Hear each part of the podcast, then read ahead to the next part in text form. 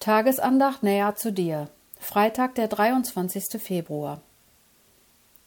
Wenn ihr alles getan habt, was euch befohlen ist, so sprecht, wir sind unnütze Knechte, wir haben getan, was wir zu tun schuldig waren. Lukas 17, Vers 10. Unnütze Knechte, treue Knechte. Die Aussage im Tagesvers hat es in sich.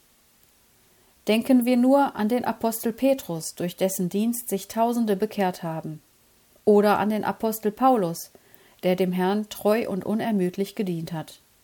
Sollten sie unnütze Knechte gewesen sein? Vielleicht hilft uns ein Bild, das ich in einer Zeitschrift entdeckt habe, dieses Bibelwort zu verstehen. Es zeigt eine Uhrmacherwerkstatt im Schweizer Jura. In der Dachschräge befindet sich ein großes Fenster, das viel Licht auf den Arbeitsplatz wirft. Auf dem Tisch liegen verschiedene Uhrmacherwerkzeuge, Pinzetten, kleine Schraubenzieher, feine Zangen und andere Geräte. Am Tisch sitzt ein Uhrmacher, der eine komplizierte mechanische Uhr repariert. Dafür benutzt er mal dieses und mal jenes Werkzeug.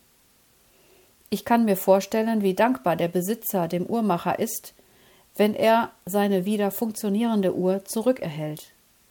Wahrscheinlich empfindet er auch ein wenig Hochachtung vor ihm, der fähig ist, eine so alte Uhr zu reparieren.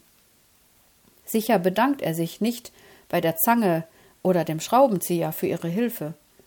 Aller Dank konzentriert sich auf den Fachmann.